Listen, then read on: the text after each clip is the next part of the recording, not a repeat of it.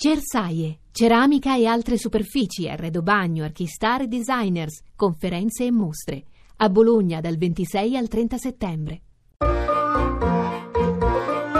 Accadde domani. Viaggio nella storia.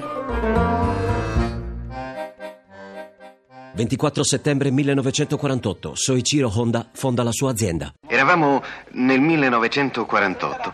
Fondai il primo stabilimento con un milione di yen.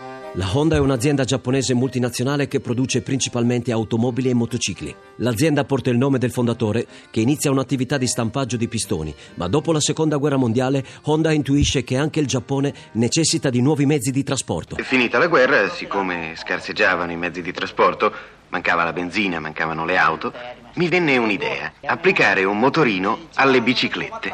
Trovai un piccolo motore che l'esercito adoperava per gli apparecchi radiotrasmittenti. Applicando questo motorino alle biciclette, cominciai praticamente la produzione delle moto. Eh sì, perché questo motore era troppo potente per una bicicletta. Rompeva addirittura il telaio e fui costretto a costruire un nuovo telaio. In questo modo aveva creato un mezzo di trasporto semplice ed economico, l'ideale in quel momento. A questo veicolo ne sono stati successivamente introdotti altri che hanno permesso di conquistare nuovi mercati già dagli anni 60. Non mi piace molto parlare del passato. Gli operai erano solo 34. Abbiamo cominciato a lavorare in un capannone qualunque e a poco a poco siamo arrivati a quello che lei vede.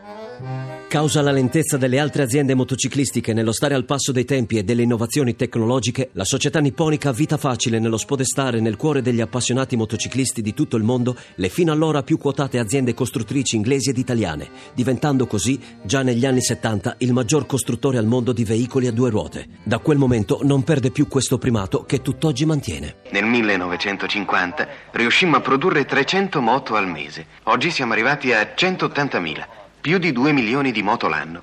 Questa, riassumendo, è la mia storia.